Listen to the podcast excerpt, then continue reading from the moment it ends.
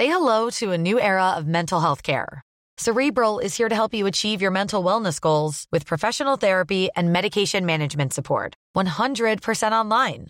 You'll experience the all new Cerebral Way, an innovative approach to mental wellness designed around you.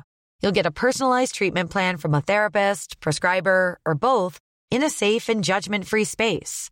Your Cerebral therapist or prescriber will outline a customized plan with clear milestones along the way so you can get to feeling your best. With Cerebral, you're not alone in your mental health journey. We're here to empower you to live a fulfilling life. So take that first step towards a brighter future and sign up today at cerebral.com slash podcast and use code ACasts to get 15% off your first month. Offer only valid on monthly plans. Other exclusions may apply. Offer ends July 31st, 2024. See site for details. Un petit mot avant de lancer l'épisode pour vous rappeler que cette émission est entièrement financée par ses auditeurs. Vous le savez, sur patreon.com slash rdvtech, vous pouvez choisir de financer l'émission avec le montant et pendant la durée que vous le souhaitez. Toutes les clés sont dans vos mains, vous choisissez de le faire ou non, et comme vous le voulez. Aujourd'hui, je remercie tout particulièrement Arthur Dozias, Arthur Guez, Olivier Bouvet, Damien Fournant, Nassir Kader et Vincent Grenier. Merci à vous tous de soutenir le Rendez-vous Tech. Bonjour à tous et bienvenue sur le Rendez-vous Tech, l'émission qui explore et qui vous résume de manière compréhensible toute l'actualité tech, internet et gadgets.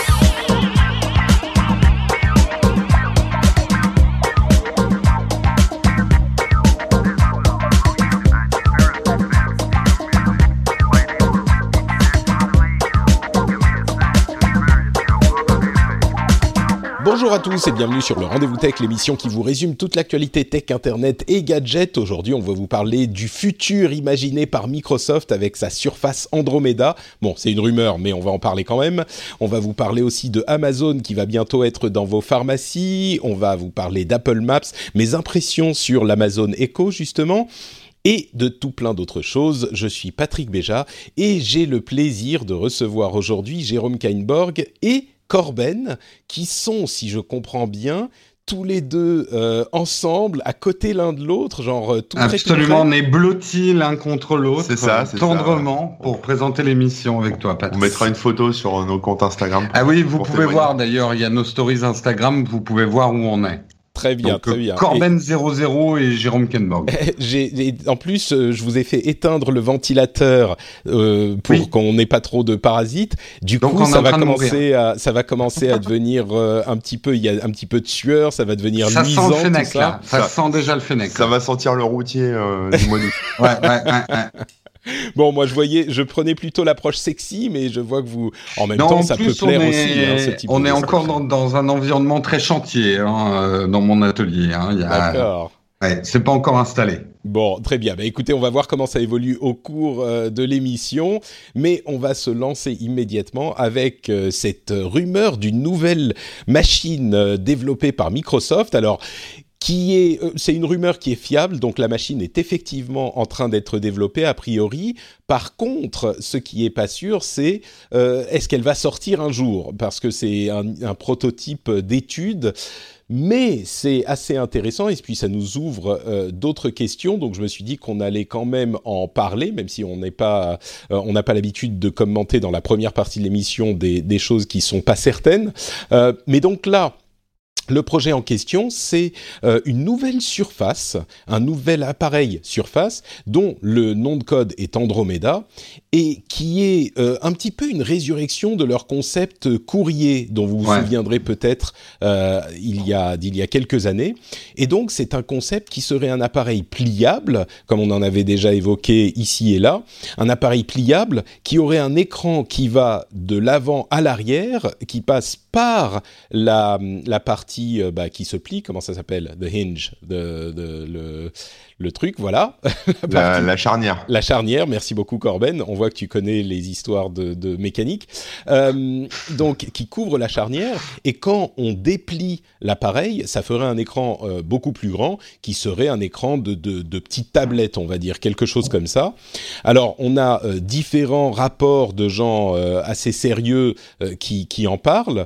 Et on a même des concepts qui ont été faits en fonction des des, brevets qui ont été déposés par Microsoft, donc ça reste de la de, de l'estimation un petit peu aléatoire, mais on peut quand même imaginer ce que pourrait être le concept de ce truc. Euh, ça sortirait pas cette année et sans doute pas l'année dernière, l'année prochaine non plus, euh, si ça sort un jour. Mais qu'est-ce que vous pensez de ce type de, de produit? Euh, est-ce que ça vous intéresserait? Est-ce que ça a une, euh, une, une, un avantage? Qu'est-ce que qu'est-ce que vous en pensez? Jérôme, Moi, je sais que tu travailles. Ouais, vas-y, vas-y. quand dis, moi, ça me fait penser un peu à tu sais, la Game Boy avec les deux écrans. La DS, oui, ou la 3DS, tout à oui, fait. ouais. ça, la Je- Game Boy. je dis- Moi, je parle comme un ancien, mais. Je dis que ça, ça passe à l'extérieur, mais en fait, selon les concepts, l'écran est à l'intérieur. Euh, Mm. ce, qui, ce qui, du coup, moi, me fait me poser une première question. Euh, ça veut dire qu'il faut l'ouvrir pour le- le- l'utiliser, mais en même temps, j'ai l'impression avec les concepts qu'on peut le plier dans les deux sens. Euh, donc, on, aurait le choix. On pourrait l'avoir euh, soit avec l'écran des deux côtés, soit avec l'écran à l'intérieur. Euh, ouais, c'est vrai que ça fait penser un petit peu à la, à la 3DS ou à la DS, avec un écran qui va quasi, carrément de, de bord à bord, quasiment. Euh, Il y a un petit stylet qui vient avec aussi. Euh, Jérôme, toi, je sais que tu lamentais l'abandon du courrier. Du courrier, ah oui, courrier. courrier fait partie du, du- du- des grands disparus que je pleure encore, comme Google Waves et le courrier. Euh, mais euh, c'est le retour du pion, en fait. Moi, ça aussi, je le, je regarde. Je pense qu'il y a vraiment un marché pour ce type de produit. Euh, moi, ça me fait penser au fait à ce que Samsung fait avec le Note et l'évolution du Note. Je pense qu'il y a un marché pour un outil professionnel ultra mobile qui, on s'en fout que ça fasse téléphone, parce que à la limite, c'est juste pour faire du message de l'internet en mobilité, euh, un peu de bureautique, de la bureautique légère, et surtout, euh, voilà, je pense aux professions commerciales ou toutes les professions qui ont besoin de rester connectées en fait à des bases de données ou avec leur bureau, qui, pour qui un iPad, une grande tablette, on va dire, euh, est un objet trop encombrant, mais qui ont besoin, on va dire, d'un ordinateur ultra mobile de poche. Euh, et je pense que le marché est mûr pour ça. Euh, c'est presque un troisième objet. Euh, ça veut pas dire qu'on. se- Là, là où Microsoft peut être malin, c'est qu'en fait, ils, ils reviennent dans le téléphone, euh, dans le smartphone, sans faire un smartphone. C'est-à-dire, Mmh. ils font un smart sans le phone. C'est-à-dire que tu penses que ça, ça pourrait être un objet qui serait, tu dis un troisième objet, en fait, ça remplacerait un petit peu une tablette, mais ça viendrait en plus du téléphone. Oui, ou même en plus de la tablette. C'est-à-dire que tu utiliserais la tablette euh, quand euh, bah, tu es à un bureau, même s'il n'est pas euh, chez toi, mais voilà, pour vraiment saisir du texte.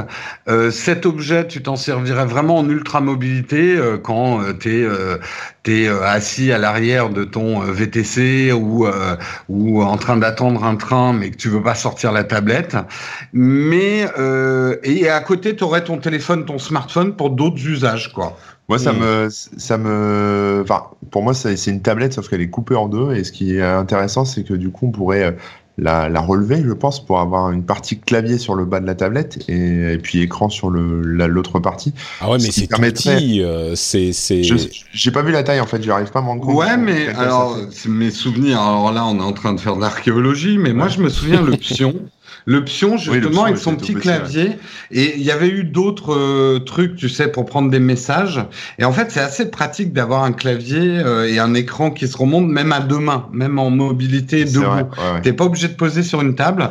Tout dépend. Il faut pas qu'il fasse un produit trop grand. Sinon, euh, c'est pour ça que je- moi je le vois plus comme un, un, un espèce de smartphone avec deux écrans qu'une mini tablette en fait. Hmm.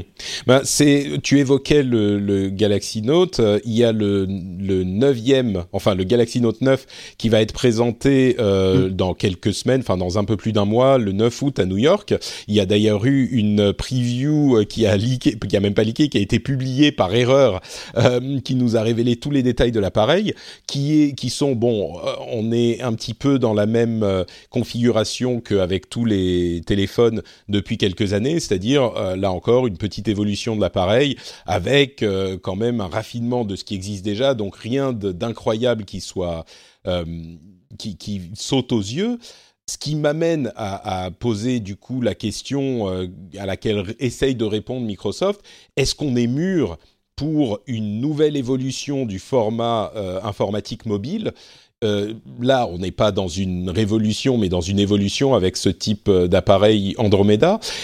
Qu'est-ce qu'on voudrait si on se prend à, rêver comment est-ce qu'on voudrait voir évoluer nos smartphones et nos appareils mobiles si on pouvait vraiment obtenir tout ce qu'on veut? Et je me retourne vers Corben, qui, euh, pour le coup, toi, tu utilises tes appareils mobiles pour bosser pour de vrai. Toi, quand tu pars de chez toi et que tu es en mobilité, même en voyage euh, de plusieurs jours, si c'est encore le cas, tu n'utilises que ton téléphone mobile avec un clavier pliable, c'est ça?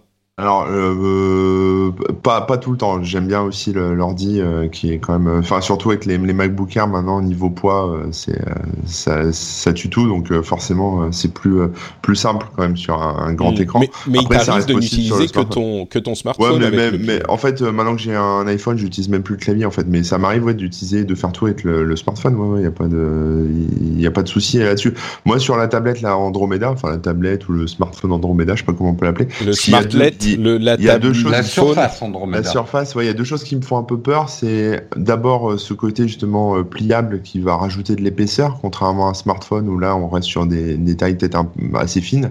Euh, donc ça va peut-être faire un gros truc dans la poche. Et puis euh, et puis ensuite sur l'OS en fait, ce que va mettre Microsoft. Euh, Est-ce qu'on va se retrouver avec un genre de, Windows Phone euh, ou, ou un vrai Windows avec toutes les fonctionnalités? Je sais pas, mais c'est surtout là-dessus à mon avis que ça va se jouer. A priori, s'il l'appelle Surface, ça veut dire que tu feras tourner un vrai Windows dessus. Ça serait l'idée, surtout qu'on surtout qu'on peut faire euh, tourner Windows avec euh, des processeurs ARM maintenant. Euh, je pense que l'idée c'est celle-là. C'est la signature de la gamme Surface. Moi qui suis en train de tester pas mal de produits Surface en ce moment, c'est bien ce qu'ils font. Hein. L'évolution de, de, de, cette notion en fait de Surface, c'est bien s'ils en font un tout petit produit, ça peut le faire. En fait, le, le petit frein à Surface en ce moment, c'est pas le hardware, c'est vraiment le software. C'est-à-dire, il va falloir une évolution quand même de Windows, un petit peu plus conséquente. C'est-à-dire qu'on a effectivement le meilleur des deux mondes, un vrai ordi et c'est touch, mais c'est pas assez bien en touch pour que ça devienne. C'est là où il va falloir peut-être ramener une interface à la Windows Phone qui vienne par-dessus quand l'objet est vraiment petit, euh, mais que ça reste un vrai Windows derrière. Vous voyez ce que je veux dire? Là, il y a, une petite évolution du touch de surface à faire pour rendre cet objet mm. vraiment sexy, quoi. Bah, disons que là, on est, euh, on est dans une dans une période où, enfin, dans une période de temps pour la sortie où on a encore bah, un an et demi, deux ans avant la sortie, donc euh, il y a des évolutions qui peuvent encore arriver. Mais je reviens à ma question euh, un petit peu futuriste.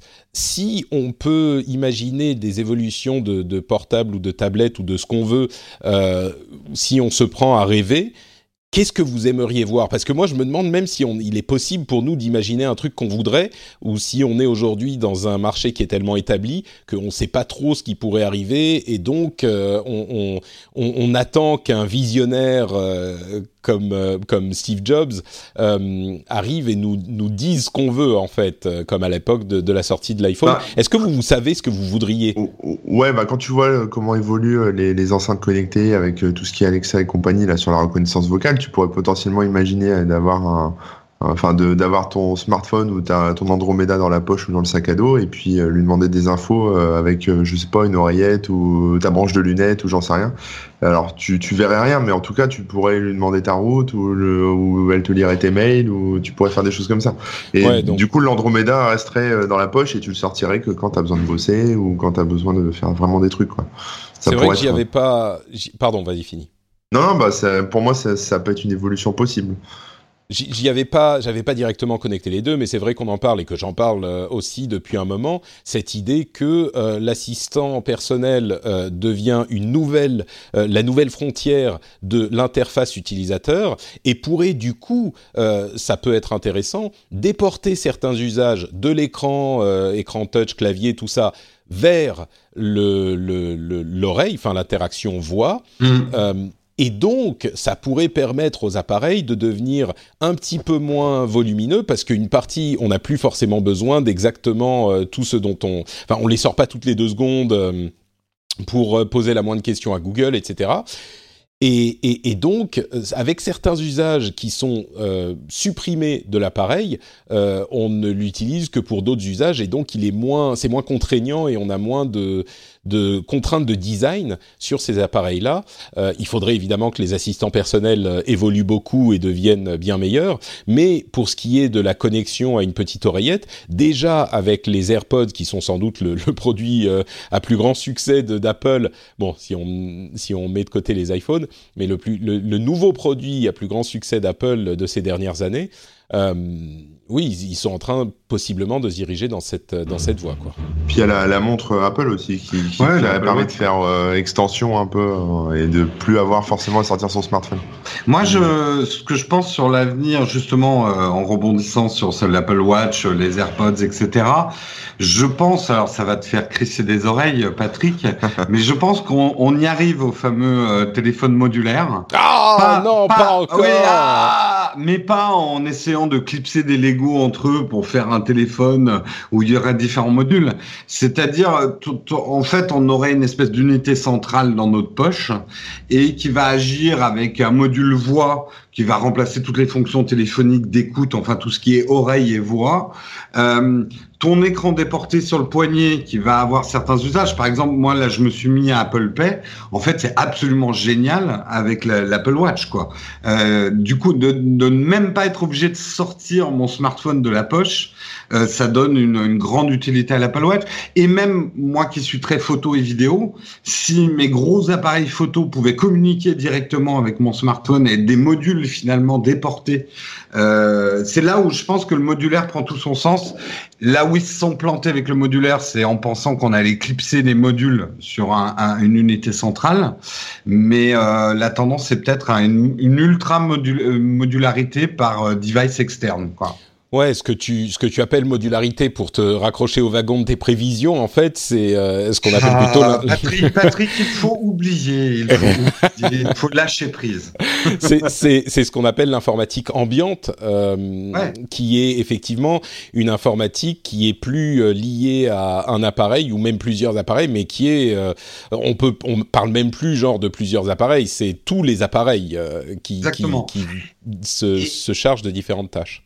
Et le téléphone devient une espèce de hub, euh, du coup, de, de tous tes objets, quoi. Et mmh. c'est ce qui se passe de plus en plus, en fait.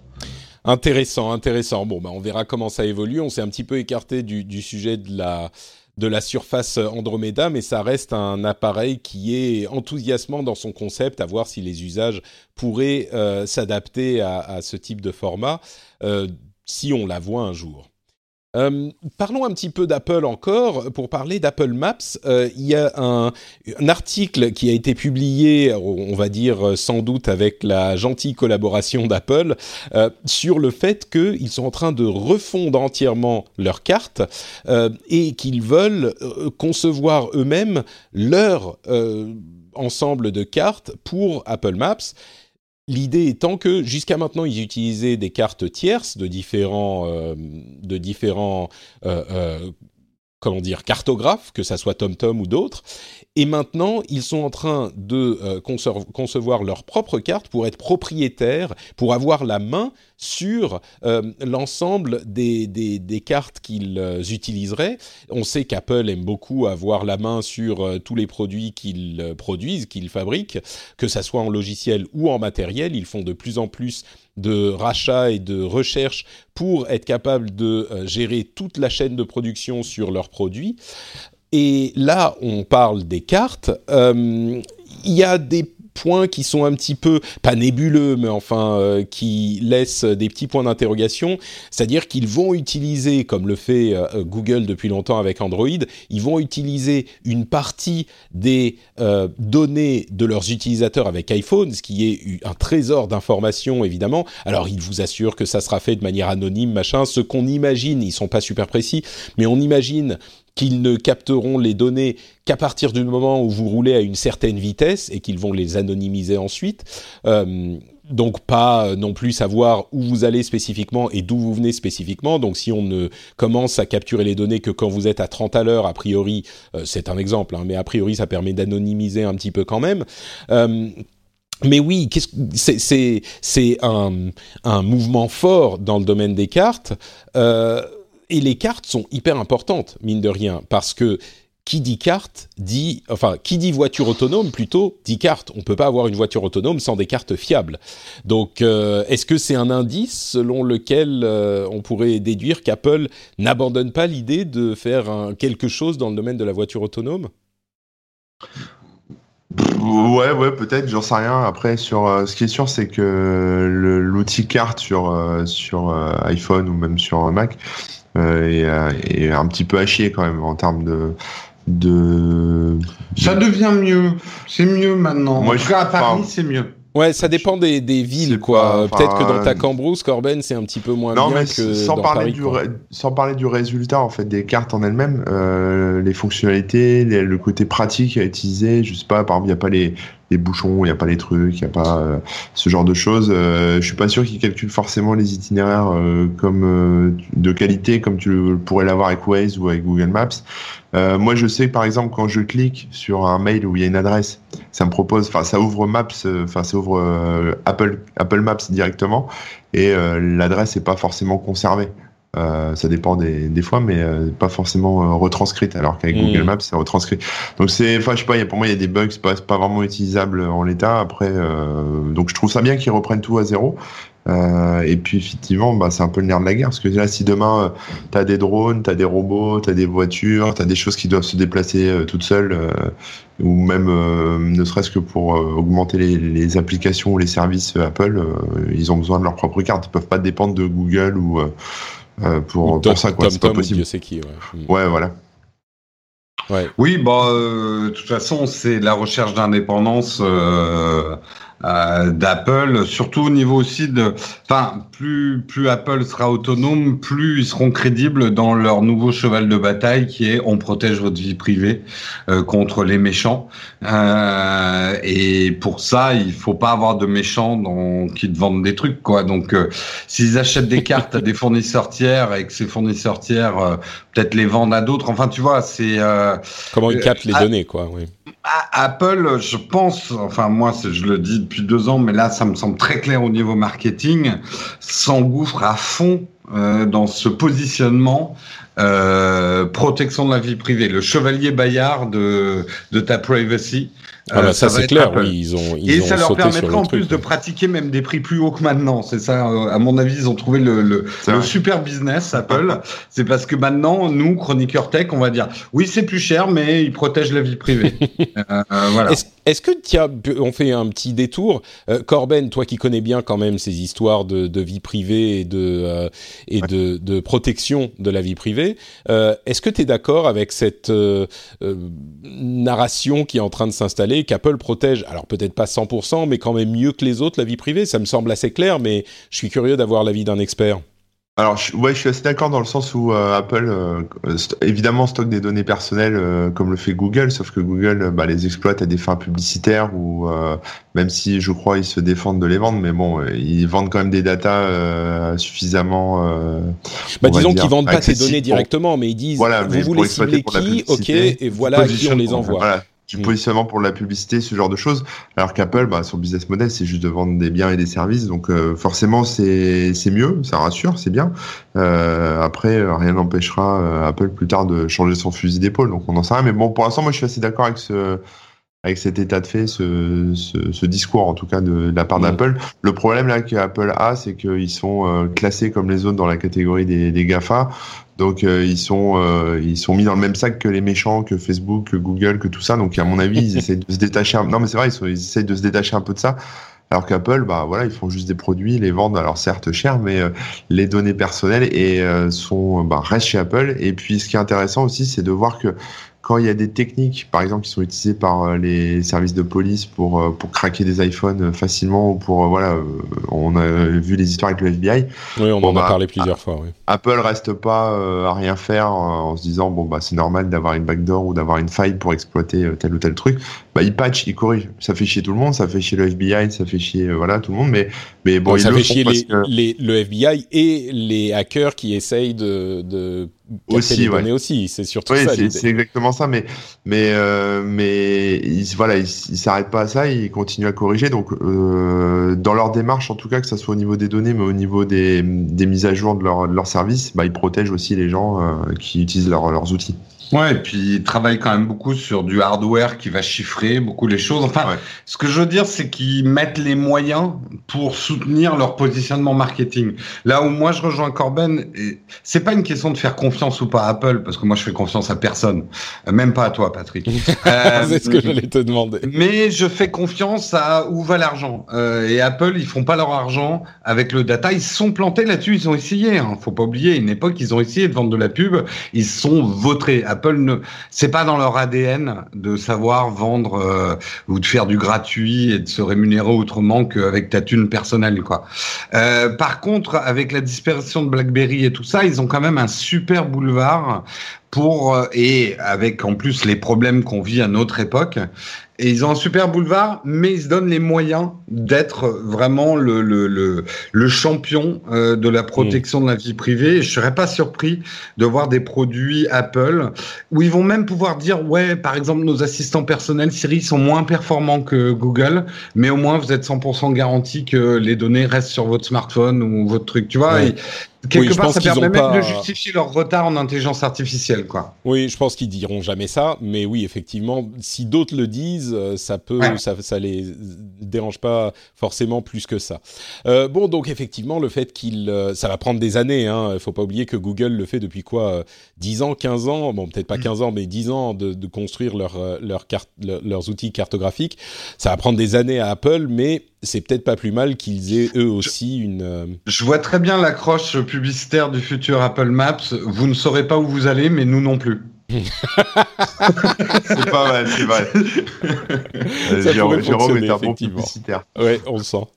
Euh, bon, euh, un, autre sujet à évoquer aussi, le fait que Amazon ait racheté PillPack. Alors, c'est quoi PillPack Pill, c'est pilule, et c'est une société qui vendait de la pharmacologie par euh, euh, euh, correspondance.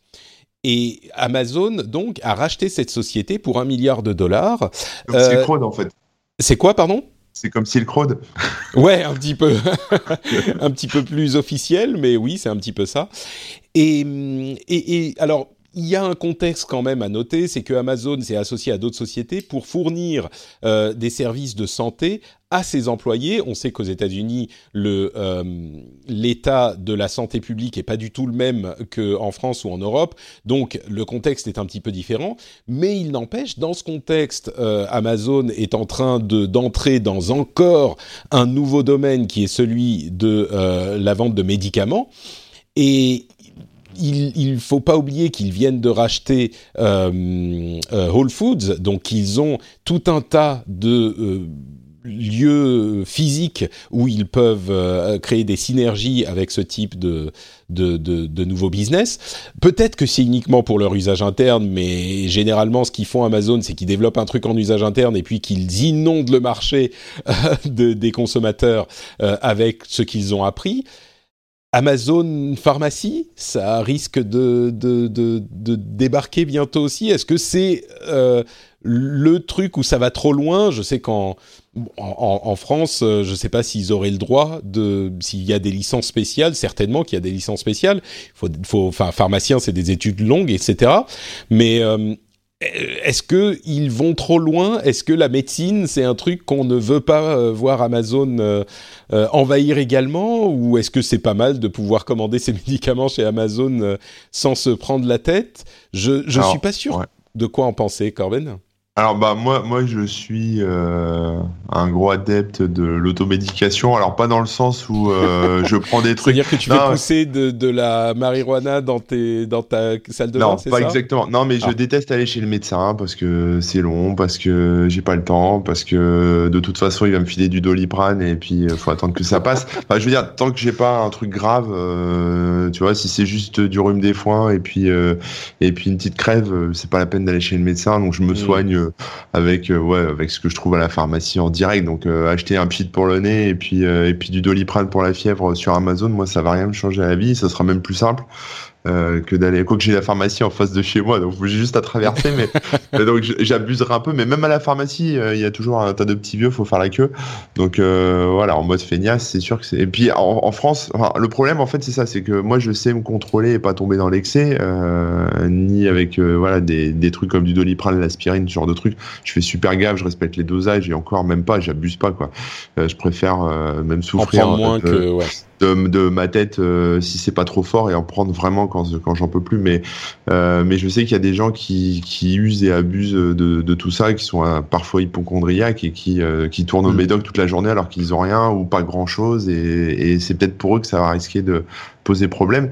Et il y a plein de gens qui achètent déjà des médicaments en ligne, euh, mais qui sont cette fois sous ordonnance, et c'est pas forcément des médicaments euh, soit de bonne qualité, soit c'est des contrefaçons, soit plein de trucs de merde. Il y a tout le temps des réseaux comme ça de distribution qui sont euh, qui sont démantelés par la police, et voilà. Et mmh.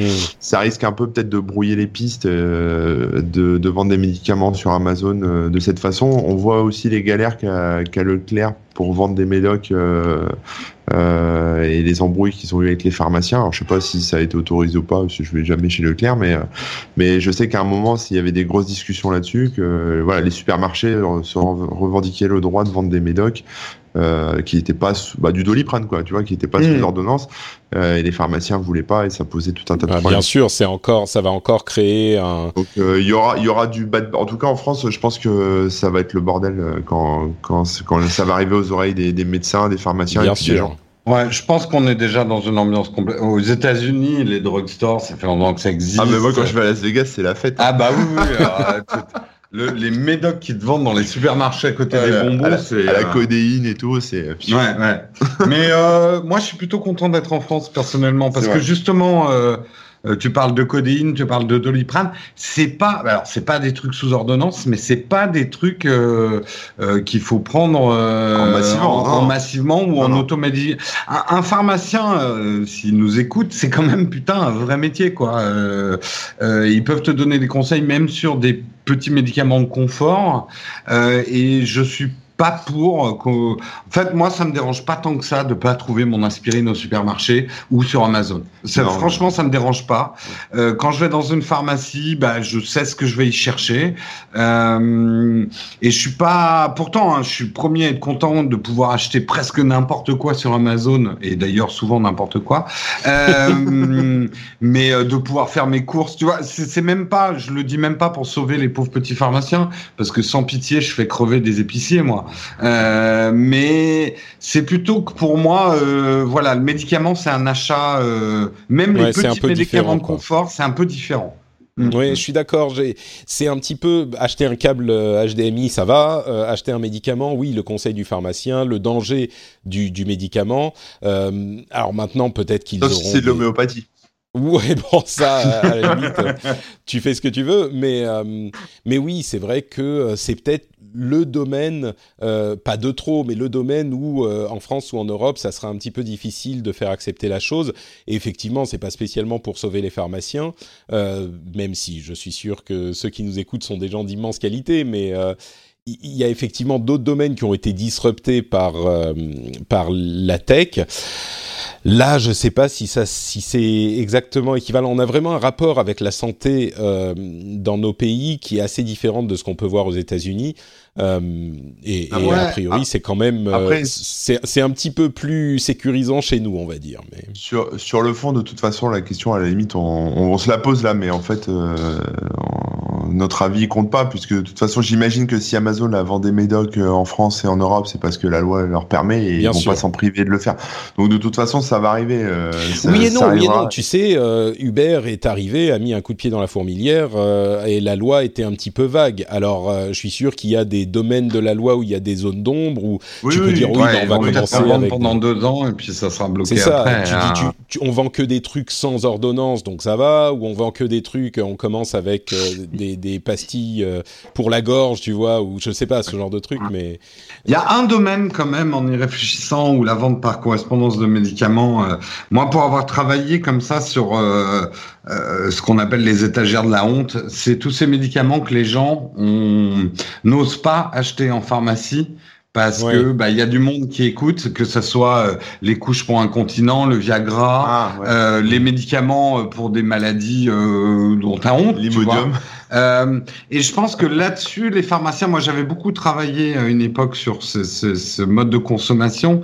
Il faut que les pharmacies peut-être évoluent aussi et trouvent des méthodes ou des moyens pour que quelqu'un puisse commander discrètement certains produits et le, le recevoir dans un sachet anonyme. Enfin, voilà, il y a, y a, par contre une évolution. Ça ne veut pas dire que les pharmacies doivent s'endormir sur leur laurier et rester ce qu'elles mmh. sont. Il faut peut-être qu'elles évoluent aussi. Euh, non, et puis tu, tu sais, il y a tout ça effectivement qui est une opportunité de d'améliorer la situation. Tu as tout à fait raison. Et puis peut-être qu'on s'est un petit peu perdu. Moi, je me dis s'il y a des médicaments qui ont été, euh, tu as ton ordonnance.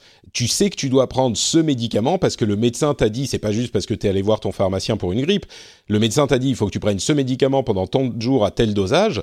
Euh, à partir de là, oui, c'est toujours bien d'avoir le conseil du, du euh, pharmacien, mais peut-être qu'il peut y avoir un pharmacien chez Amazon qui va t'aider aussi. Et puis si tu as ton ordonnance, bah tu, tu vas de toute façon prendre ton médicament. Donc peut-être que une pharmacie en ligne est envisageable euh, ouais, pour hein. certains cas de ce type-là également.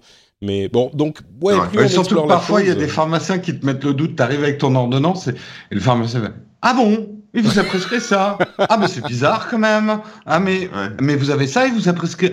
Ah, ça, ça m'étonne. Toi, t'es là. Euh... c'est vrai, c'est vrai.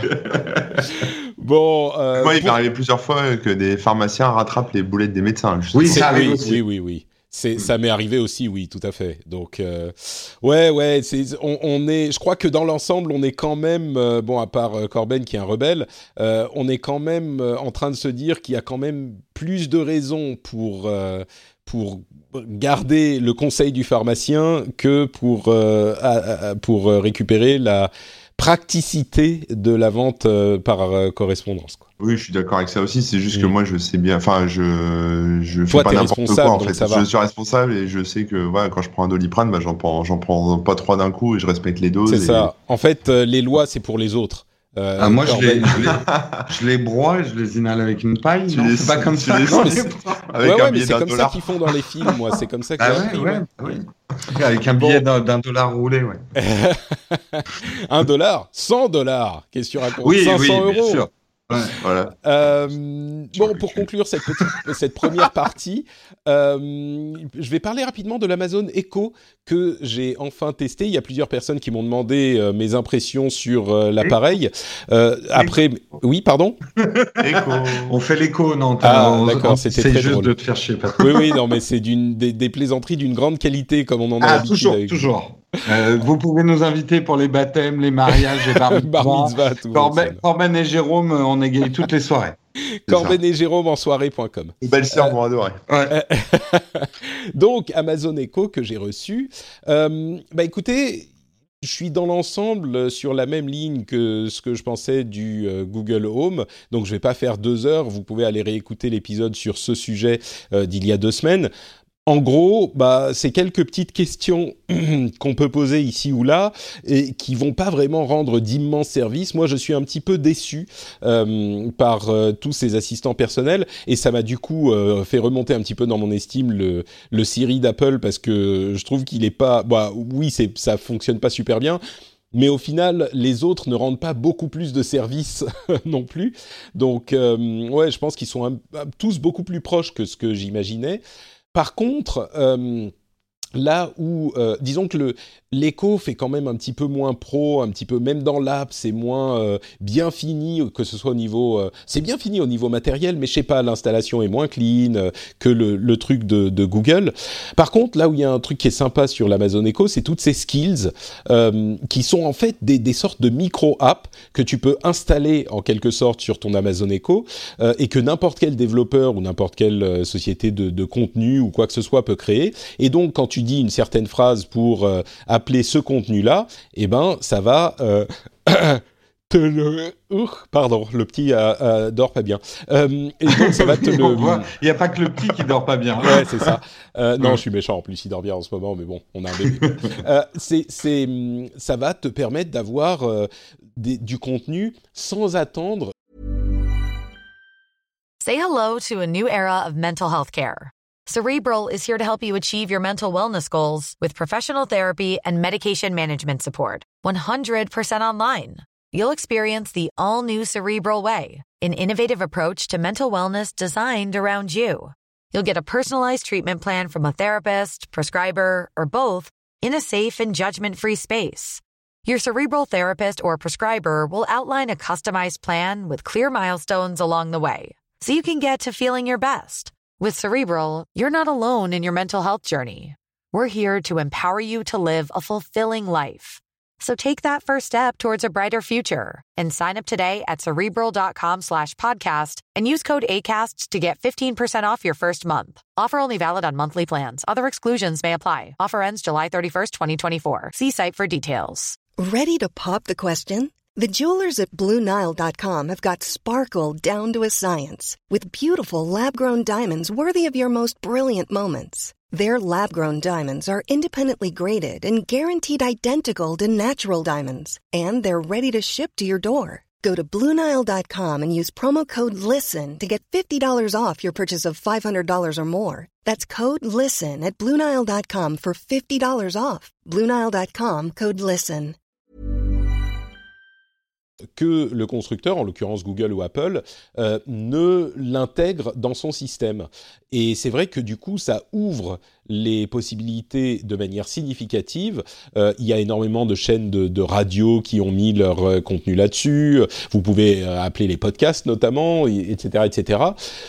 Mais c'est pas suffisant, même avec toutes ces skills, c'est pas suffisant pour moi pour me dire ah ouais c'est un appareil qui est vraiment qui est vraiment pratique quoi, qui va me rendre des services euh, importants. Alors, il y a plein de gens qui trouvent que qui sont indispensables. On parlait avec Cédric euh, Ingrand il y a quelques semaines, qui nous disait que lui, il peut plus s'en passer.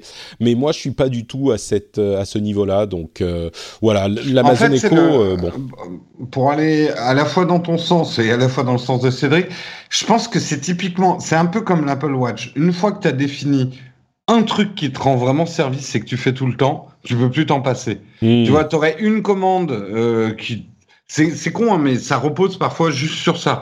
Euh, moi, mon Apple Watch m'est indispensable parce qu'elle m'aide à présenter mon émission du matin. Donc, euh, ces assistants, le jour où ils vont te rendre un service quotidien, euh, genre te donner la météo parce que il faut que tu aies la météo tous les jours, ou euh, te rendre un service, là, tu les Ouais, trouveras mais enfin, la météo, tu le... bon, je sais que c'est un exemple, mais la météo, c'est c'est ça le truc, c'est que tous ces Non, petits trucs, tous ces services qui rendent, dire, ça quand prend ça une seconde à, récupérer sur le téléphone. Oui, mais quand ça rentre dans ta routine, tu Mmh. vois, alors, je, je reprends l'exemple d'Apple Pay. J'utilisais pas Apple Pay du tout. Et maintenant, depuis que je l'utilise, je peux plus sortir ma carte bleue.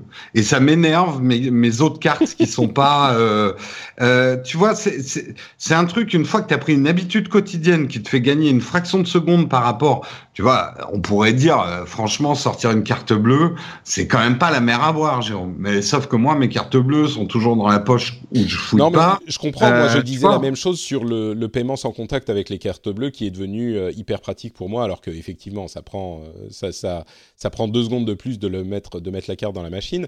Et oui, je peux comprendre si tu as l'assistant dans la L'assistant, tu vas prendre le- l'habitude de lui demander la météo alors que tu te verses ton café le matin. Exactement, ouais, ouais. Et ça t'évite de sortir ton téléphone de la poche. Donc c'est en ça que ces assistants vont être intéressants, Mm. mais tout le monde ne trouvera pas une fonction quotidienne intéressante pour eux, quoi. C'est vrai, c'est vrai. Bon, donc voilà pour euh, mes impressions pour l'Amazon Echo. Et on va faire une petite pause pour remercier encore une fois les auditeurs qui soutiennent l'émission. Euh, vous le savez, vous pouvez le faire sur patreon.com slash rdvtech. C'est très simple, c'est très rapide et comme je le dis souvent, c'est le business model le plus sain de la Terre, le meilleur business model qui soit parce qu'il est entièrement optionnel et c'est vous qui contrôlez absolument tout. Vous contrôlez la somme que vous donnez, vous contrôlez combien de temps vous allez donner. Euh, pouvez vous arrêter quand vous voulez. Il y a des petites récompenses sympas auxquelles vous pouvez euh, avoir accès. Donc euh, c'est vraiment vous qui, euh, qui qui avez le choix de tout dans ce business model. Et comme je le disais la dernière fois, bah si ce type de business model ne vous convient pas, je me dis que je sais pas quel type de business model pourrait vous convenir. Donc si vous appréciez l'émission, évidemment il y a des gens qui disent oh bah franchement moi l'émission j'en ai rien à foutre. Bah ok dans ce cas-là pas de problème. Mais si vous vous dites oh c'est quand même sympa, c'est un bon moment références et des informations, c'est intéressant. Bah pensez-y, un petit dollar par épisode, deux petits dollars par épisode, bah ça peut euh, euh, faire des, des, des, montagnes au final et, permettre à l'émission d'exister.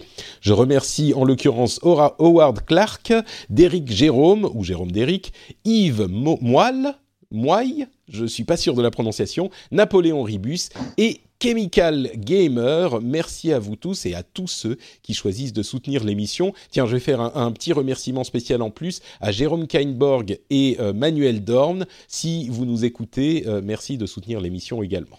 Ah merde, j'ai oublié de virer ma carte bleue de Patreon. Merci de me faire penser, Patrick. Moi, c'est parce qu'on n'utilise pas Apple Pay, euh, c'est pour ça. Maintenant je sais que tout part dans un paradis fiscal, je donne plus un rond. ouais, ouais. T'as bien raison. Euh, un petit merci aussi à Notania qui a, qui a mis un commentaire sur iTunes qui dit génial, j'écoute le rendez-vous tech depuis plus d'un an et c'est chaque semaine un plaisir d'entendre Patrick et les autres animateurs débattre sur les différents sujets tech. Continuez comme ça. Merci beaucoup Notania. Je suis euh, toujours hyper content de voir des commentaires positifs sur iTunes ou sur toutes les euh, applications de podcast que vous utilisez. Il y a le Google Podcast qui vient de sortir. Bon, je suis sûr que tous les auditeurs sur Google utilisaient déjà des applications euh, peut-être même meilleur que euh, Google Podcast. Mais euh, si vous voulez laisser un commentaire là-dessus ou ailleurs, n'hésitez pas, ça nous file toujours un petit coup de main aussi. Bon, on va enchaîner avec les news et rumeurs. D'abord, WhatsApp, Facebook, etc., qui continuent à essayer de combattre les fake news. Je sais, on y revient tout le temps, mais il y a toujours des sujets qui sont inquiétants. D'ailleurs, en, Inde, il y a des messages, des fausses informations qui sont diffusées. Ah oui, qu'est-ce qui se passe? Android? Ah, il y, y, a mon Android qui me dit bonjour. Allez, on va te mettre en version ne pas déranger. Version ta gueule. C'était l'alerte France Info, j'ai reconnu. pas du tout. Euh, c'était l'alerte euh, Gmail. Voilà, ne pas déranger. Euh, oui, donc il y a eu des, des lynchages en Inde à cause de fausses informations qui couraient sur WhatsApp. C'est pas juste Facebook, Twitter, etc. C'était sur WhatsApp, sur des groupes WhatsApp, et, et, les autorités ont énormément de mal à combattre les, les fake news sur WhatsApp. C'est des, des, informations sur des réseaux de pédophilie et de trafic d'enfants. Euh, et du coup, il y a des fausses informations qui circulent et les foules euh, vont aux endroits en question et il y en a qui sont attaqués à des innocents qui étaient juste là et qui les ont, ça rigole pas, qui les ont carrément lynchés, donc qui les ont tués. Euh, oh c'est c'est et, et c'est marrant parce qu'on se dit ah ouais mais bon ça c'est en Inde ils comprennent ils comprennent pas ils sont pas habitués à la tech machin. Mais ce type de fausses informations se diffuse on le sait euh, partout de différentes manières. Ça affecte différentes différentes choses mais ça se diffuse partout. Alors WhatsApp a créé on est d'accord qu'il suffit de mettre pédophilie ou terroriste tu, tu déclenches l'hystérie chez les gens aussi. Ouais. euh... non moi ce que je dis moi ce que je dis c'est que c'est pas sur ces sujets que ça porte chez nous euh, oui, ces sujets sont les plus controversés, mais bah, chez nous, il y a des, les fausses informations. C'est enfin bon, bref, euh, sans repartir sur le débat sur les fake news, euh, WhatsApp lance un nouveau mode pour les groupes qui n'autorise que les administrateurs du groupe à envoyer des messages. ce qui fait que ça permettra de créer des groupes où c'est pas où on a un minimum de contrôle quoi, où, où les administrateurs envoient les infos et pas euh, forcément tout le monde qui est dans le groupe qui peut faire tourner les news. Un peu comme on peut faire sur Telegram en fait. Ouais. Ouais, je savais même pas que c'était possible sur Telegram, mais effectivement, si c'est. Ce qui est très intéressant, euh, je sais que Marion, elle est très calée sur le sujet. C'est euh, cette nouvelle tendance justement du X design. Autre, tous ces trucs WhatsApp, Facebook et tout ça ont été designés à une époque où on pensait que le monde allait utiliser tout ça pour faire le bien et qu'aujourd'hui, on est en train de s'apercevoir que quand tu designes un réseau social, une app ou quoi que ce soit, faut d'abord penser à tout ce qu'on peut faire de mal avec. Hmm. Euh, et c'est la nouvelle grosse tendance du design. C'est euh, au lieu de se dire don't do evil, c'est euh, don't allow evil to exist dans ton design, quoi. Et c'est une tendance très. Moi, elle m'a fait suivre des conférences là-dessus. C'est hyper intéressant.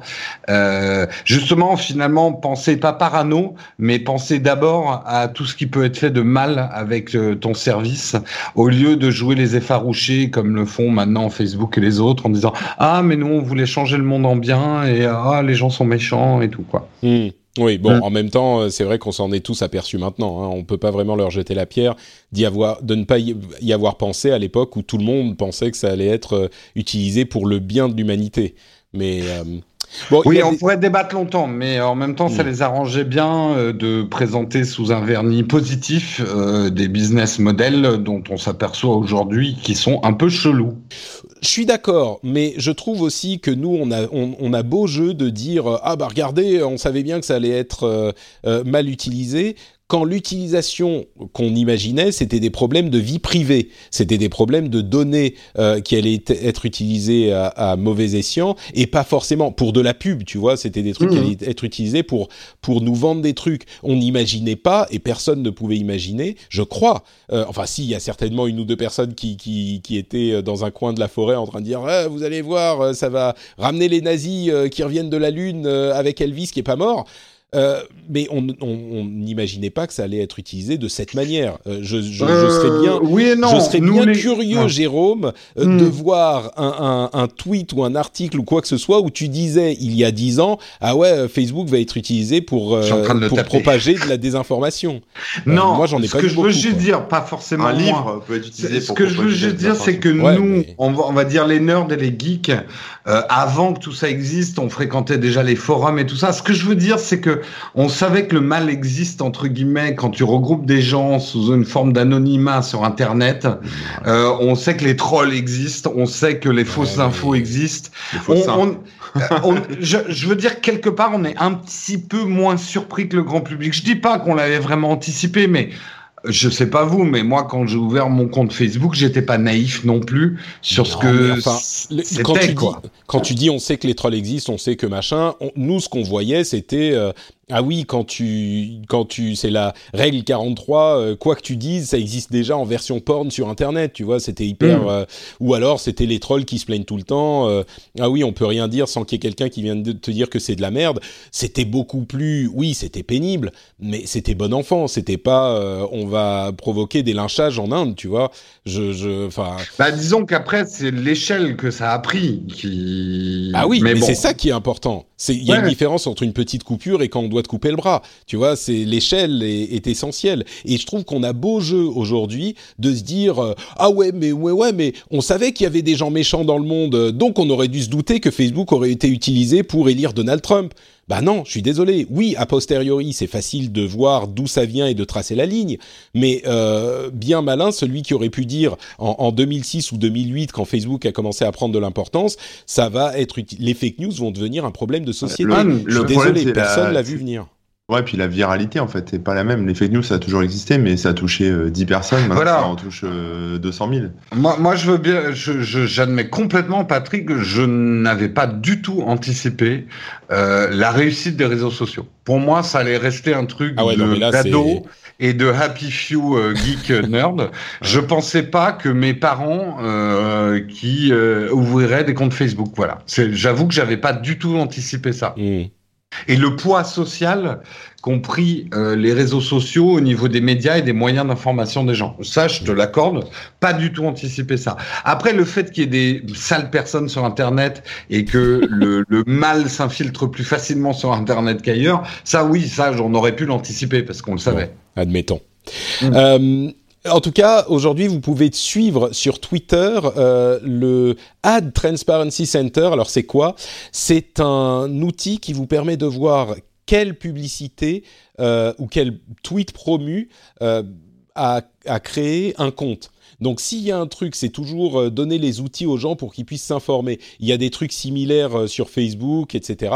Euh, c'est hyper important de savoir. Moi, à chaque fois que j'ai des gens qui retweetent des choses ou même des gens un petit peu anonymes, j'ai parlé euh, sur Twitter de sujets un petit peu controversés ce matin et j'ai eu euh, quelques personnes qui m'ont répondu en me disant, même pas une ou deux personnes qui me disaient ah ouais mais euh, fuck truc ou fuck machin tu vas voir un petit peu, il faut savoir aller chercher derrière, tu vas voir les tweets qu'il a tweetés, euh, le genre de, de messages qu'il euh, essaye de promouvoir, et tu sais à qui t'as affaire, et ensuite tu sais comment gérer. Bah, avec les tweets promus, les publicités, c'est pareil.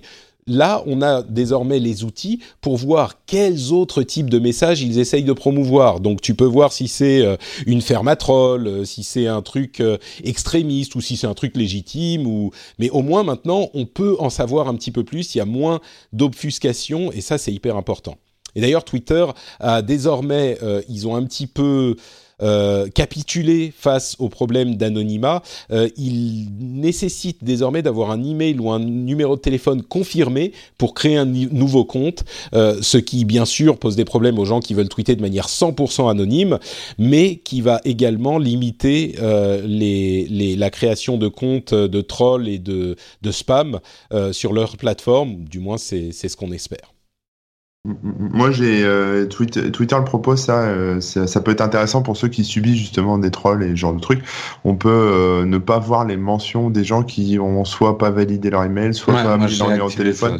Moi, j'ai activé certains, certaines de ces options, comme ça, je sais qu'il n'y a pas des mecs qui vont ou des filles hein, qui vont casser les pieds en créant des comptes spécialement pour l'occasion, voilà, un peu en mode compte à burner, burner account pour mm. pour tracher ou dire des conneries. Moi, j'ai tout bloqué, effectivement. Les comptes qui n'ont pas de numéro de téléphone ou les comptes qui n'ont pas de portrait, ils ils peuvent pas m'écrire. Enfin, je les vois pas. Ah oui, d'accord. Moi, j'ai ah tout laissé. je suis, euh, je suis courageux. Mais toi, tu aimes, euh, tu aimes qu'on te déteste. Tu aimes le clash. non, mais tu sais, ça reste rare euh, pour les gens de, de ma communauté qui y ait des clashs vraiment, vraiment importants. Et puis, j'ai aussi appris, ça arrive de temps en temps, il y a quelques personnes qui vont venir faire les trolls et essayer, ou alors carrément des, des extrémistes de tous bords qui vont venir essayer de te provoquer. J'ai appris aussi à ne plus répondre. Et ça, ça m'a mm. pris du temps et, et, je me fais violence euh, souvent, soit pour, pour j'hésite à essayer de répondre en raisonnant et c'est difficile d'évaluer est-ce que je peux essayer de raisonner avec la personne ou est-ce que c'est vraiment quelqu'un qui est venu troller ou quelqu'un qui est hyper extrême. Et c'est dans ce genre de cas que euh, je vais regarder les, les autres choses qu'ils ont tweetées ou les choses dont ils parlent et, souvent, euh, je me rends compte que euh, bah, c'est des gens qui ont un, un, agenda bien précis, on va dire, euh, des gens qui vont dire ah ouais, mais voilà, on est pris pour un facho dès qu'on dit tel ou tel truc. Et bah tu te rends compte que les gens qui se défendent d'être pris pour des fachos, souvent c'est ceux qui vont tweeter le plus de contenu, soit limite, soit carrément over the line, et qui sont assez énervés. Donc bref il faut savoir gérer tout ça. Moi, je sais que je m'impose euh, de quand quand je reçois un message qui fait parce qu'il y en a qui font mal ou j'ai vraiment envie de répondre, hmm. je m'impose une journée avant de répondre. Et généralement, du coup, j'oublie. Tu réponds pas. Ouais, non, t'as bien raison, t'as bien raison. Hmm. Euh, Facebook est en train de mettre à jour ses stories euh, pour pouvoir réagir aux stories avec des bon mais réagir pas avec des commentaires mais avec des emojis vous savez tous les enfin les likes euh, like haha sad angry etc c'est c'est pas mal parce que les stories, moi, ce dont je me je me lamente, c'est le, le manque de réactions, mais en même temps, du coup, est-ce que ça va transformer les stories en concours à nombre de likes? Je sais pas. Est-ce que c'était pas justement l'avantage de ce format qu'il n'y avait pas de, de, de réactions euh, quand on les postait? Ouais, moi je suis complètement d'accord. Je trouve que ça dénature complètement euh, une stories.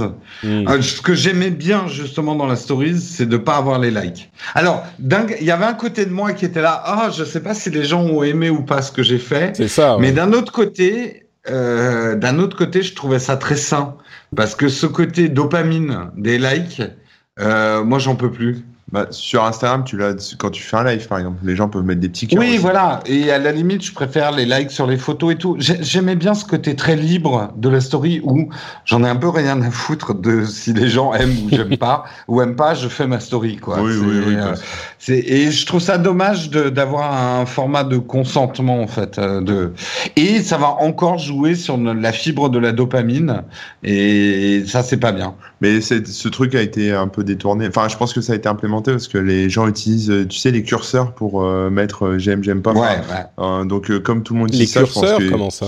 Bah, il y, a un nouveau widget là sur Instagram depuis plusieurs mois qui permet de mettre un curseur en fait. Par exemple, je sais pas. Est-ce que cette pizza est appétissante? Voilà, puis ça va de 0 à 100 quoi en gros. Et puis hmm. tu mets le curseur et après tu as comme un sondage en fait. Et euh, c'est une façon un peu détournée d'avoir des un genre de like ou d'approbation sur, sur, ce que tu proposes. Donc je pense que comme ils ont vu que ça marchait bien, ils ont étendu ça à des trucs plus traditionnels comme il y avait sur les photos. Ouais. Euh, quoi d'autre? Snap est en train de euh, développer une plateforme pour euh, pour créer des jeux sur euh, Snapchat. Donc, euh, il n'est pas impossible que ça soit leur euh, nouveau levier de croissance de pouvoir télécharger et installer des jeux à l'intérieur de Snapchat. Euh, on sait que les jeux sont l'un des générateurs de revenus les plus importants sur les App Store. il y a déjà d'autres applications comme euh, Line en Asie qui permettent ce genre de choses. Pas que, hein, il y en a, a d'autres qui permettent ce genre de choses. Euh, et donc, il est possible que le nouveau levier de croissance de Snap soit les jeux sur Snapchat j'ai l'impression que c'est c'est pas un, un aveu de d'impuissance, mais presque. C'est genre bon bah on n'a pas réussi, on s'est fait bouffer notre euh, dîner par Instagram et Facebook, qui ont installé toutes les fonctionnalités qu'on a déjà nous. Donc on va aller chercher de la croissance ailleurs, quoi. Bah, Snap, ouais, Snap, ça commence à faire penser à un mec qui, qui est en train d'activer en panique des leviers, genre oh putain, oh putain, oh putain. Euh, c'est voilà, euh, Ah. c'est presque un levier de survie hein, qu'il leur faut là. Ouais, je sais pas, après, la, la communauté Snap elle est très jeune et, euh, et comme Facebook à l'époque, il y avait pas mal de jeux aussi, des Farmville, des trucs comme ça. Ça a vrai. permis au réseau de se développer. Euh, là, je pense que les, les gamins vont, vont bien apprécier ça. Je pense que c'est le côté jeu va bien marcher. Après, est-ce que. Instagram le mettra Je doute quand même. Mais euh, Ah non, sur, bon, sur Instagram, je pense pas. Ça serait vraiment, ça, ça ferait trop. Mais oui, bah Snap, ils ont quand même encore quoi, 300 millions d'utilisateurs. euh, c'est pas non plus négligeable, quoi. C'est comme, c'est comme Twitter. On, on en rigole parce que Instagram a genre un milliard, mais mais bon, Snap se démerde pas trop mal non plus. C'est juste qu'ils sont plus sur la Ouais, mais un, euh, Snap a quand même un problème fondamental, c'est que attirer les jeunes pour avoir une bonne réputation, c'est une chose, mais euh, c'est les vieux qui créent la richesse euh, sur toutes ces plateformes et que des jeux vont peut-être faire rester les adolescents pour que Snap garde sa réputation d'endroit cool, mais ça ne vaut que si les vieux qui veulent se la jouer jeune se disent ah bah je vais aller sur le réseau cool. Mmh. Euh, donc Snap a vraiment ce problème de bascule aujourd'hui. Euh, comment faire venir un public plus âgé sur Snap quoi? Oui, ils n'ont pas forcément besoin. hein. Peut-être que juste les jeunes et puis là, le côté monétisation euh, des jeux en mode freemium. Ouais, veux, mais ça ouais, euh, mais le, le- les jeunes ils ont pas d'argent. ouais, ils ont pas d'argent, mais euh, ils, ils subissent la Ils ont publicité. la carte bleue de la des Ah parents. oui, quoi. mais oui, mais enfin c'est le même problème avec YouTube aujourd'hui. Ouais, c'est ça. Euh, YouTube attire que, euh, que, euh, en grande majorité, les 9-13 ans. Ouais. Et donc, YouTube n'arrive pas à attirer les budgets publicitaires vraiment juteux. C'est-à-dire qu'ils ont des chips, ils ont Oasis, ils ont du SFR, des trucs pour Jones. Ouais. Mais les trucs pour Jones, le vrai argent de la pub, il est dans les pubs pour bagnole. ouais. Il est dans le truc pour la ménagère, il est voilà. Euh, c'est le problème de ces business models basés sur la publicité, c'est qu'à un moment la manne publicitaire qui aujourd'hui est à la télé, euh, pour la- la- l'amener à toi. Et c'est pour ça que tout le monde dit Facebook, les jeunes fuient Facebook, mais Facebook est plutôt content parce que Facebook commence à drainer euh, des budgets publicitaires pour vieux. Mmh. Mm, mm. Euh, ça, c'est une dynamique qu'il faut pas oublier, quoi. C'est vrai. Euh, Pokémon Go, vous vous en souvenez, c'était il y a deux ans la coqueluche euh, du, du, du de l'été, et on se disait ah bah c'est terminé Les maintenant Pokémon Go. encore. Ouais. et, et bah toi comme tout le monde, Corben, t'as abandonné Poké- Pokémon Go, c'est fini maintenant. Ah oui, oui, c'est fini. Ouais, bah fini. non, pas du tout. Figure-toi que euh, Pokémon Go est encore en train de faire des millions et des millions. Ils ont fait euh, ce dernier mois, c'était en mai, je crois, euh, 176 millions de dollars. Attends, que je dise pas de bêtises. Pardon, non, 104 millions de dollars, euh, ce qui est presque deux fois plus que le même mois l'année précédente. Euh, Pokémon Go est un phénomène qui ne meurt pas, mais et moi je suis le premier surpris. Hein, je pensais que ça allait Il être. y a des un- gens un qui reprennent on- hein, en ce moment. En plus, comme euh, il y a eu la démo de réalité augmentée, euh, il y a presque un retour de mode. euh, je je l'entends autour de moi Hmm, de gens Go, qui ouais. reprennent Pokémon Go en fait. C'est fou, hein. Et, et ils font beaucoup plus d'argent qu'avant encore. Euh, ça, c'est pas du tout mort. Moi, j'étais surpris de la reprendre, de la prendre. Et Niantic Labs est en train de, de, de développer une version ouverte, euh, enfin pas ouverte, pardon, une version euh, utilisable par d'autres développeurs de son moteur qui s'appelle le Real World Engine Mm. euh, pour des développeurs tiers. Donc il est possible de voir qu'on voit arriver dans les mois et les années à venir tout plein de clones de Pokémon, ou pas de clones, mais de types euh, de, de jeux de ce type-là, euh, qui seraient dans d'autres univers, peut-être même des trucs originaux. euh. Bah, si tu veux en tester un qui est plutôt cool, il y a Jurassic World Live, qui est, euh, Mhm. ou Alive plutôt, Live vivant, euh, qui est vachement sympa, qui reprend exactement le même concept, sauf que c'est pas des Pokémon que tu attrapes, c'est des dinosaures. Enfin, c'est de l'ADN de dinosaures. T'as un drone, tu survoles les dinosaures, tu, tu récupères leur ADN et après tu peux faire des mutants, les croiser, etc. et aller faire des combats en réalité augmentée avec ton dinosaure. Il y a Harry Potter aussi qui arrive très fort en licence là-dessus. C'est ça, Euh, ouais. Par Niantic d'ailleurs, c'est Niantic Labs qui fait Harry C'est Potter. Niantic Labs qui le fait et je le redoute parce que je sais que dès qu'il y aura Harry Potter, avec Marion, nos week-ends vont être consacrés à marcher dans Paris. Naotech va fermer. Ouais, Naotech va Ah, fermer. t'es un fan de Harry Potter, toi? Ah, moi non, Marion, oui. Ah, enfin, moi non, j'aime bien Harry Potter, mais c'est ça. je suis plus génération Seigneur des Anneaux que Harry Potter, moi. C'est Marion, oui, et comme j'ai pas, Et comme j'ai pas trop le choix, pas de je- personnalité, comme j'ai pas de personnalité pour imposer mes propres goûts. euh, Oh, ouais, ça c'est facile à dire. Oh les mecs, eh. oh là là là là. Non, non, Bon. en plus j'aimais bien nos balades Pokémon, c'était chouette. Je suis sûr que c'est euh, très, très appréciable, même quand on n'aime pas Pokémon. Euh, et moi qui passe toute la journée assis à mon bureau, je pense que je devrais en, en- en prendre exemple Mais sur ça plutôt. Dans ta campagne, Patrick, il y aura, il y aura un Pokémon tous les 100 km. Euh, vous vous souvenez de Duplex, euh, l'intelligence artificielle qui était hyper euh, réaliste et qui appelait au téléphone des boutiques pour euh, leur, euh, leur faire des réservations pour le compte d'un utilisateur? Eh ben, il continue à évoluer. Ça avait fait un gros scandale et il continue à évoluer et il continue à développer le truc, mais avec des euh, commerces qui ont accepté de recevoir les appels de duplex. Donc, euh, visiblement, le truc est en train d'être corrigé et ils prennent la bonne approche. On l'espère, mais dans tous les cas, ça continue à être développé. Donc, ça n'a pas été mis au euh, débarras.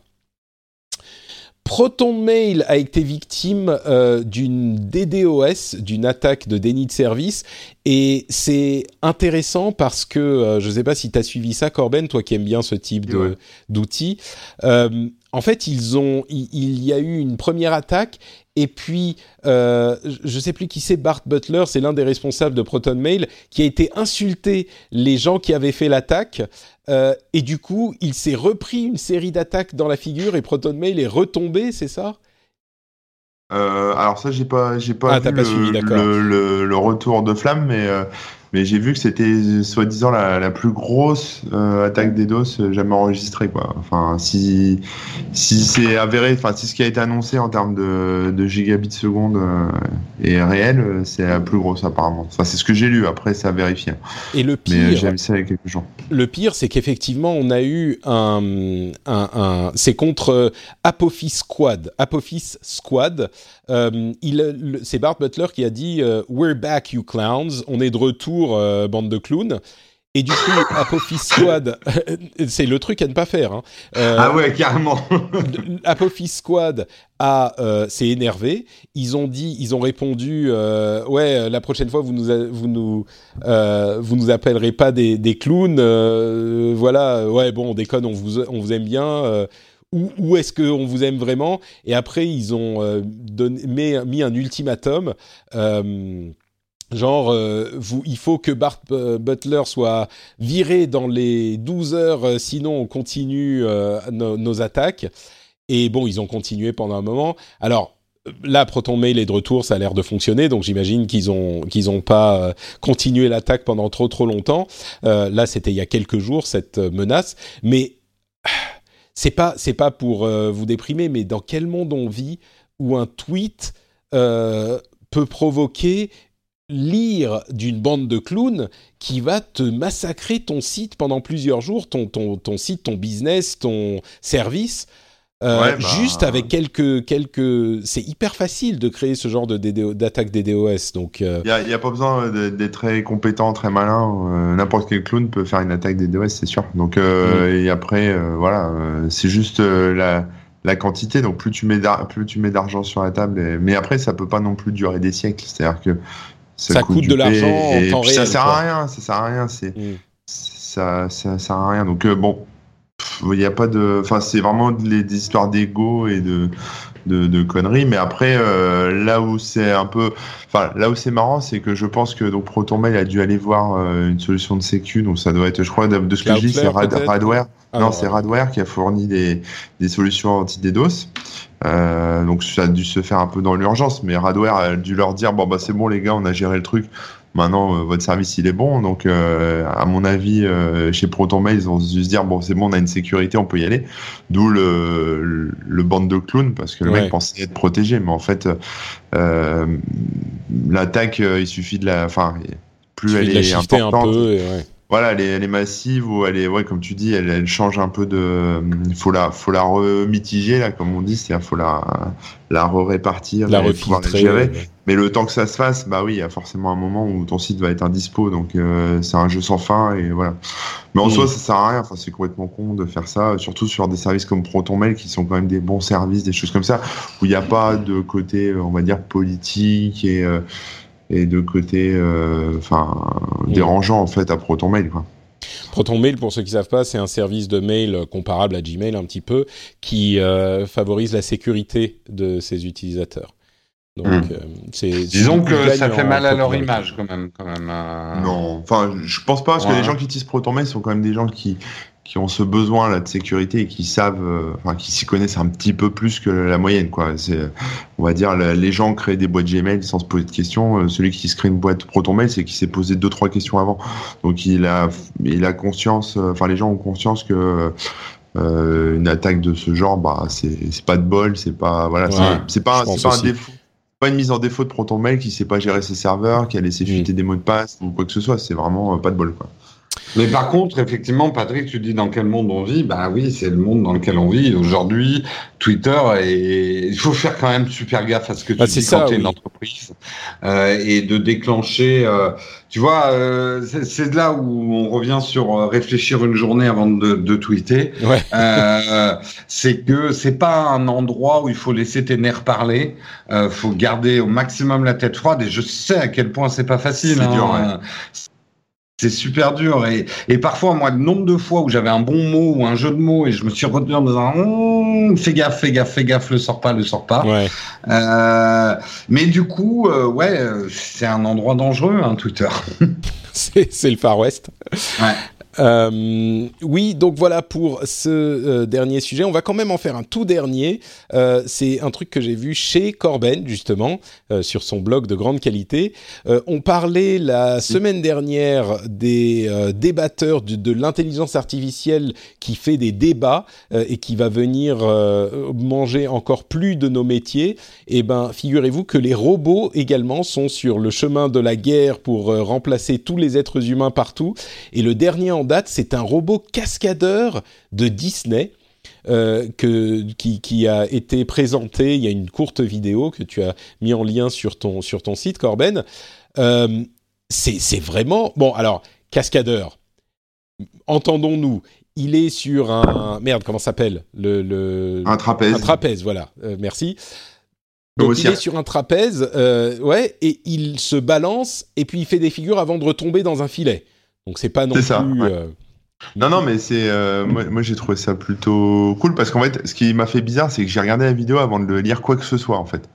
Et j'ai cru que c'était un vrai humain en fait, parce que j'ai hmm. pas vu le, enfin j'ai vu la, un gif animé en fait, j'ai vu un gif animé de donc une partie de la vidéo, donc pas toute l'intro où on voit les essais du robot qui se plante etc. Ouais, qui était d'abord une sorte de balai euh, avec des axes et ouais. Voilà, donc j'ai juste vu ce, ce mec, hein, moi je pensais que c'était un mec, voilà, qui fait du trapèze et, et qui décolle dans le ciel, mais alors à une vitesse de ouf, euh, super haut, qui prend sa petite pause euh, à la, à la sauce Iron Man et qui après tombe dans un filet. Je me suis dit, mais c'est quoi ce truc? Donc après, effectivement, en regardant la vidéo, euh, mais euh, c'est à, quel, ce, qui est, ce qui est surprenant, c'est à quel point ça, ça colle sur les, euh, les, les mouvements humains en tout cas mais y a, là il n'y a pas de notion d'intelligence. Ouais, c'est ça il n'y a pas de notion d'intelligence artificielle ou quoi que ce soit je pense mais c'est vraiment euh, ouais comme tu dis très naturel et je pense que ça laisse présager des, des, bonnes attractions que ce soit chez Disney ou ailleurs parce que là quand on pense à Disney on pense euh, The World is Small là avec tous les petits bonhommes et puis euh, Small, Small, World et, puis la Pirate des Caraïbes et puis Pirate des Caraïbes It's a small world after- Mais- On l'a collé dans la tête de tout le monde. Et, Mais- et, et mais puis du coup- Pirates. Ouais, et puis Pirates des Caraïbes, euh, où justement euh, c'est toujours des vieux animatroniques qui font des mouvements euh, répétitifs, qui crient euh, toujours les mêmes choses, ce genre de trucs. Et, euh, et voilà, et c'est euh, et, et là ce qui ce que ça laisse présager, on va dire, c'est euh, c'est des spectacles qui vont être plutôt, euh, enfin encore plus spectaculaires, enfin vraiment spectaculaires avec que des Mais ouais, robots mais qui si vont c'est pouvoir un faire des choses robot- que les humains. Mais si c'est un Ouais. robot, Corben, est-ce que c'est vraiment impressionnant? Si c'est un Ah, robot ça- qui fait le truc.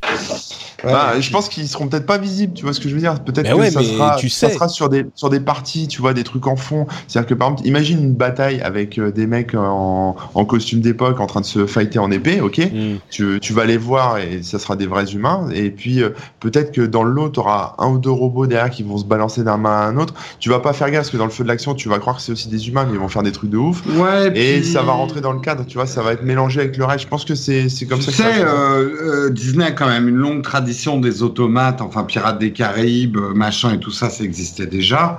Euh, tout dépend de la mise en scène. Je veux dire, oui, bien sûr qu'on peut s'émouvoir d'un cascadeur quand on sait que c'est un humain et que là, on va pas ressentir la même peur parce qu'on sait que c'est une machine. Mais tout dépend ce qu'il fait et dans le cadre où il le fait. Et on peut s'émerveiller quand même de l'agilité d'un robot.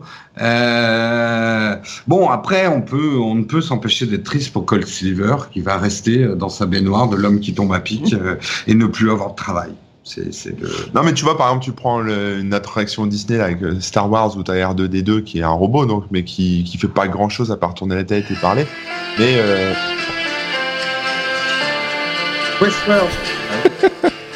on y arrive, on y arrive. Vous êtes en On train de décrire ça, arrive, en ouais, ouais, fait. c'est vrai, ouais, ouais. Mais Je comprends rien à la saison 2. Ah, je l'ai pas vu donc. Mais le problème, c'est que je m'endors à des courts laps de temps Ah ouais, et du coup, j'y comprends encore plus rien. bah, rien n'est réel, euh, tout est bon. Bref, mais, mais Ouais. ceci dit, ce que je dirais effectivement en conclusion par rapport à ma remarque un petit peu rétrograde de ah est-ce que c'est marrant si c'est un robot, ça fait quand même des, des années qu'on regarde des films avec des images de synthèse et c'est pas pour ça que c'est pas impressionnant de Ah ouais. voir les images de synthèse justement. Donc euh, Si vous avez été élu- ému par Gollum, vous êtes prêt pour le monde du futur. Gollum, Gollum. Tu dis Je sais pas Gollum comment on prononce. Gollum. C'est Gollum. Gollum. Oui. Ouais, donc voilà, vous êtes prêts pour Westworld? Euh, bon, bah, très bien, merci beaucoup. Euh, je pense qu'on arrive à la fin de cet épisode, mais évidemment, avant de se séparer, on va euh, prendre le temps de vous demander où on peut vous retrouver, euh, à part dans le nouveau studio de Jérôme, euh, tout suant et collé l'un contre l'autre. euh, C'est vrai que là, ça commence, il commence à Ouais, faire chaud. ouais, on va être vrai. content Ouais, de mettre le ventilo en route. ouais. Jérôme, où on peut te retrouver? Alors, vous pouvez me retrouver sur la chaîne YouTube Nowtech et tous les matins sur Nowtech Live pour une matinale qui, pour l'instant, s'appelle Techscope. Je dis bien pour l'instant, teaser, Wow, teaser. Wow, wow, wow, wow, wow. Et moi, vous pouvez me retrouver donc sur mon blog corben.info et sur bah tiens, je vais faire un peu la promo de mon Instagram euh, dont le pseudo c'est est corben00. Voilà. Parfait, c'est un excellent nom, je t'en félicite. Merci. Merci à vous deux. Pour ma part, c'est Note Patrick sur Twitter et sur Facebook. Euh, vous pouvez également retrouver ces- les notes de l'émission sur euh, frenchspin.fr et surtout venir commenter si on a dit des choses intéressantes ou des choses stupides et que vous voulez nous corriger. N'hésitez surtout pas. Euh, vous pouvez également soutenir l'émission sur patreon.com slash rdvtech. Comme je le disais, c'est le business model le plus sain de, du monde, le plus sain de la Terre. Donc si vous appréciez l'émission, bah, peut-être pensez à, à donner le prix d'un café, le prix d'une bière euh, pour les épisodes. Vous pouvez choisir euh, combien vous donnez, combien de temps vous donnez, pour combien d'épisodes par mois vous donnez. Donc si avec tout ça Je vous n'êtes pas a un petit convaincu, malin qui va envoyer du café un jour. Écoute, je prends, possible. pourquoi pas, moi je prends tout. Euh, donc voilà, merci à tous ceux qui le font comme toujours, patreon.com slash rdvtech, c'est grâce à vous que cette émission existe. N'hésitez pas non plus à retweeter les petites capsules euh, qui passent des petits extraits de l'émission, ça peut aider d'autres euh, personnes à découvrir le podcast. Vous savez que le problème des podcasts, c'est que c'est très très difficile à faire découvrir aux gens en fait, contrairement aux vidéos sur euh, YouTube ou aux blogs vers lesquels on peut lier sur les réseaux sociaux, etc. Un podcast, quand on lit vers un truc sur les réseaux sociaux, ben, les podcasts c'est long, donc les gens écoutent pas forcément tout le truc. Donc vous pouvez en parler à vos amis ou euh, partager les petites capsules qu'on fait qui donnent des petits extraits des émissions. Ça, ça peut être sympa également. Voilà, on vous remercie tous de nous avoir écoutés. C'est tout pour cet épisode. On vous donne donc rendez-vous dans une semaine pour un épisode à venir. Ciao à tous. Bye bye. Salut tout le monde.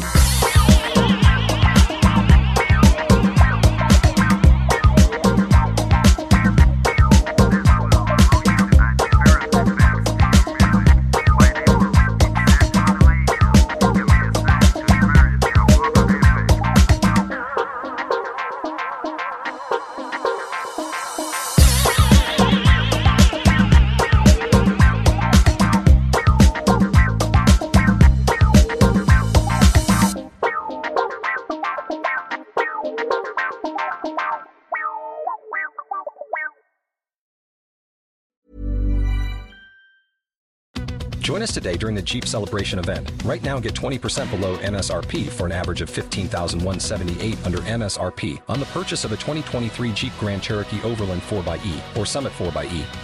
Not compatible with lease offers or with any other consumer incentive offers. 15,178 average based on 20% below average MSRP from all 2023 Grand Cherokee Overland 4xE and Summit 4xE models in dealer stock. Residency restrictions apply. Take retail delivery from dealer stock by 4 1. Jeep is a registered trademark.